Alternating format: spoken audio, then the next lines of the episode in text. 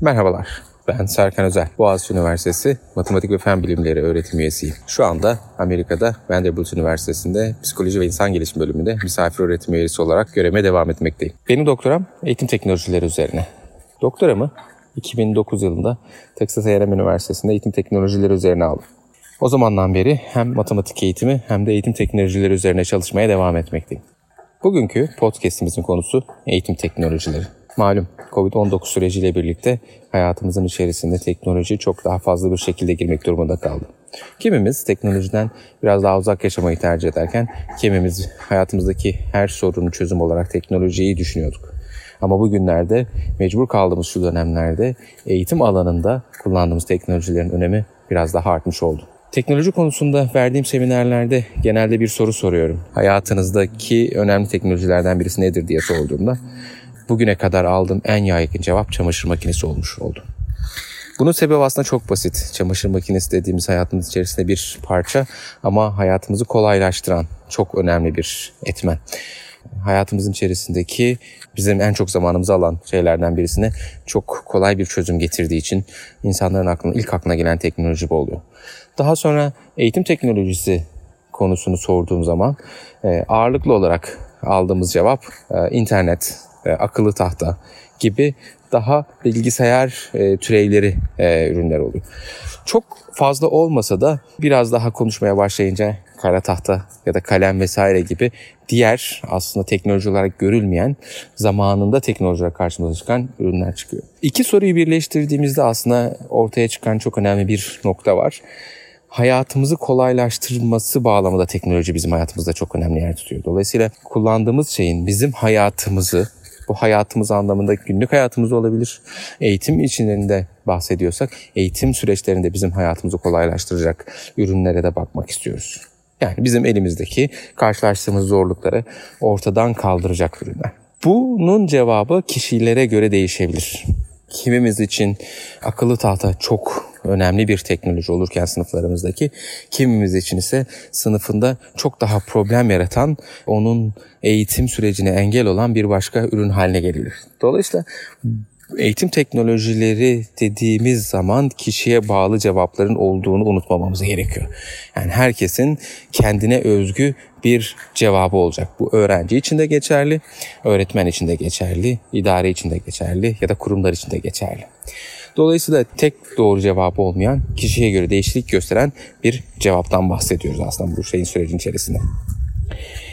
Covid ile birlikte e, yaşadığımız en önemli değişiklik hali hazırda alıştığımız okullardaki eğitim sürecinin büyük bir kısmının evlere taşınması oldu. Bu süreç içerisinde öğretmenlerin, öğrencilerin, ailelerin, okulların zorlandığı önemli kısımlar oldu. Bunların başında gelen yüz yüze eğitimdeki o birebir iletişimi aradık. Ve bu iletişimi aradığımız zaman karşımıza ilk başlarda video görüşmeleri çıktı. Ve biz bütün eğitim sistemimizi neredeyse birebir eski haline devam ettirme çabasıyla e, görüntülü görüşmeler üzerine yoğunlaşmaya başladık. Ama eğitim teknolojileri alanına baktığımız zaman sadece bugün değil, e, geçmişten bu yana gelen süreç içerisinde baktığımız zaman tüm eğitimi tasarlamak üzerine kurgulanmaktadır. Yani biz öğretimi tasarlamaya çalışıyoruz. Bunun içerisinde video konferans görüşmeleri sadece bir kısmı oluşturuyor. Ya da bunun karşılığı olan yüzey görüşmeler bu işin sadece küçük bir kısmı oluşturuyor. Ama bunun haricinde e, e, ödevler, ondan sonra okumalar, e, ondan sonra diğer kaynaklar hepsi bunların düzenli ve önemli bir özel bir şekilde tasarlanması gerekiyor ki öğretim dediğimiz şey gerçekleşmesi adına bir yol çizsin. Öğretimin tasarlanması öğretimi e, garanti etmiyor. Yani sonuçta bu öğretimi siz karşı taraftaki bireyler için tasarlıyorsunuz. Dolayısıyla onunla olan ilişkiler de e, işin içerisine girecek. Ama buradaki tekrar e, konuya dönecek olursak video görüşmeler, video konferans görüşmeleri bu işin tek yapılacak yerleri değil. Dolayısıyla bu dönüşüm süreci içerisinde dikkat edilmesi gereken şeylerden birisi bizim anlatmak istediğimiz ya da karşıdaki hedef kitlemizin öğrenmesi istediği şeyin ne olduğunu belirlemek ve bu öğrenme sürecinin hangi araçlarla çok daha iyi verilebileceğini tasarlamak. Örnek olarak normalde biz kendi derslerimizde, yüzde yaptığımız derslerde e, videomuzu gösterebiliyorduk. Okumalar yaptırabiliyorduk. Sorular sorup aniden cevaplar alabiliyorduk. Dolayısıyla bir sürecimiz vardı ve bunu sınıf içerisinde bir o dört duvarın içerisinde bunu çok rahat yapabiliyorduk. Bunun aynısını şimdi video konferans görüşmeleriyle yaptığımız zaman e, birkaç sorunla karşılaşıyoruz. E, bir, öğrencilerin kendi e, evlerindeki e, teknik imkanlarının yeterli olmamasından dolayı bu e, video konferans görüşmeleri sürekli yapamadığımız durumlar söz konusu olabiliyor.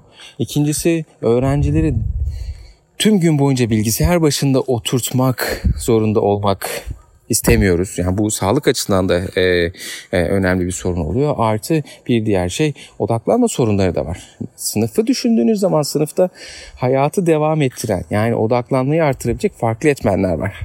E, yanınızda arkadaşınız var, karşınızda öğretmeni görüyorsunuz, öğretmen sizi görüyor.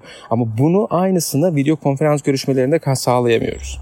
Dolayısıyla burada bir değişimin gerekli olduğu da e, biz zaten biliyorduk eğitim teknologları olarak. E, yaşayan süreçte de bunu hep beraber görmeye başladık. O yüzden bu parçalara ayrılması gereken şey. Yani şunu demek istiyorum. Ee, eğer bir video izletilmesi gerekiyorsa bunu biz canlı görüşme esnasında yapmak zorunda değiliz artık. Bunun daha öncesinde ya da daha sonrasında e, izlenebileceği formatları tasarlamamız gerekiyor. Yani bu görevi paylaşmamız gerekiyor öğrencilerle birlikte. Dolayısıyla bu öğrenci ve öğretmenin ortak yürüttüğü bir süreç.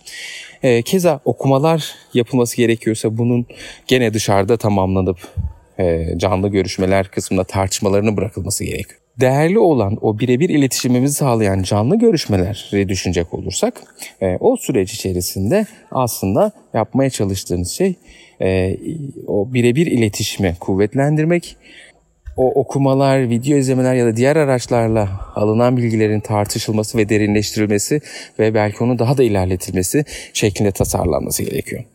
Ee, o yüzden e, bu, bu bugünkü eğitim teknolojisi e, podcast'imizin asıl konusunu bu tasarım sürecine bir giriş olarak almak istedim. Ve bunun sadece video görüşmeler üzerinden gerçekleştirilmesinin yeterli olmayacağını ve normalde de olmaması gerektiğini e, vurgulamak istediğimi e, paylaşmak istiyorum tekrar. E, ve bunun bütün resmin planlanması için bir e, süreç olması gerektiğini ve bunun içinde eğitim teknolojilerinin bize destek olacağını göstermekte. Tekrar e, ilk baştaki bu kişiye özgü olan kısımla e, tekrar bir vurguda bulunup e, bu toparlama işini yapıp bugünkü podcastimizi bitirmek istiyorum. Her ne kadar biz araçların bireysel olduğunu söylediysek bu sadece öğretmen için, kurum için değil öğrenciler için de geçerli. Dolayısıyla biz e, bu uzaktan eğitim süreci içerisinde e, öğrencilere de aynı öğrenimi gerçekleştirecek farklı araçları sunma imkanımız var. Kimisi video izleyerek, kimisi okuma yaparak, kimisi her ikisini yaparak, kimisi bir web sayfasında gezinerek e, yapabileceği alternatifler varsa bu alternatifleri sunmak da öğretimi tasarlayan, buradaki öğretmen oluyor. Tasarlayan kişinin ortaya koyması gereken bir şey. Aslında buradan yavaş yavaş şeye geçiyoruz. O bireyselleşmiş e, öğretim dediğimiz birey, bireye özgü olan öğretimi yapmak için biraz daha fazla fırsatımız var aslında ve buna daha fazla dokunuş yapma fırsatımız var. Eğitim teknolojileri bu konuda bize destek olabilecek teknolojiler sunuyor. Şunu unutmayalım. O yüz yüze eğitimdeki e, mimikler, ondan sonra yakından aldığımız duygular e, uzaktan alınamıyor. Bunun farkındayım ama hayatımız şu anda bunun içerisindeyse, böyle bir dönüşüm içerisindeysek bundan en fazla nasıl faydalanabiliriz? Bizim şu anda hızlıca yapmamız gereken e, ama sağlam bir şekilde yapmamız gereken şey bu. Mevcut dönemde en fazla sağ, yarar sağlayacağımız manevralar neler olabilir? Son sözüm de şu, bu manevraları yaparken acaba bu manevralardan hangisi daha normal bir sürece döndüğümüzde devam edeceğim süreçler olur diye de değerlendirmeye bakmamız lazım. Çünkü tekrar sınıflara geri dönebildiğimiz pandeminin bittiği dönemi düşündüğümüz zaman artık değişmiş bir sistem var ve tamamen eskiye geri dönme diye bir şeyin olduğunu düşünmüyorum. Ama o eskiye dönerken neleri değiştireceğiz, neleri aynı tutacağız? Bu da bugün değerlendirmeye almamız gereken önemli bir nokta. Bugünkü podcast'imizi burada tamamlamak istiyorum. Dinlediğiniz için teşekkür ediyor. Kendinize iyi bakmanızı diliyorum.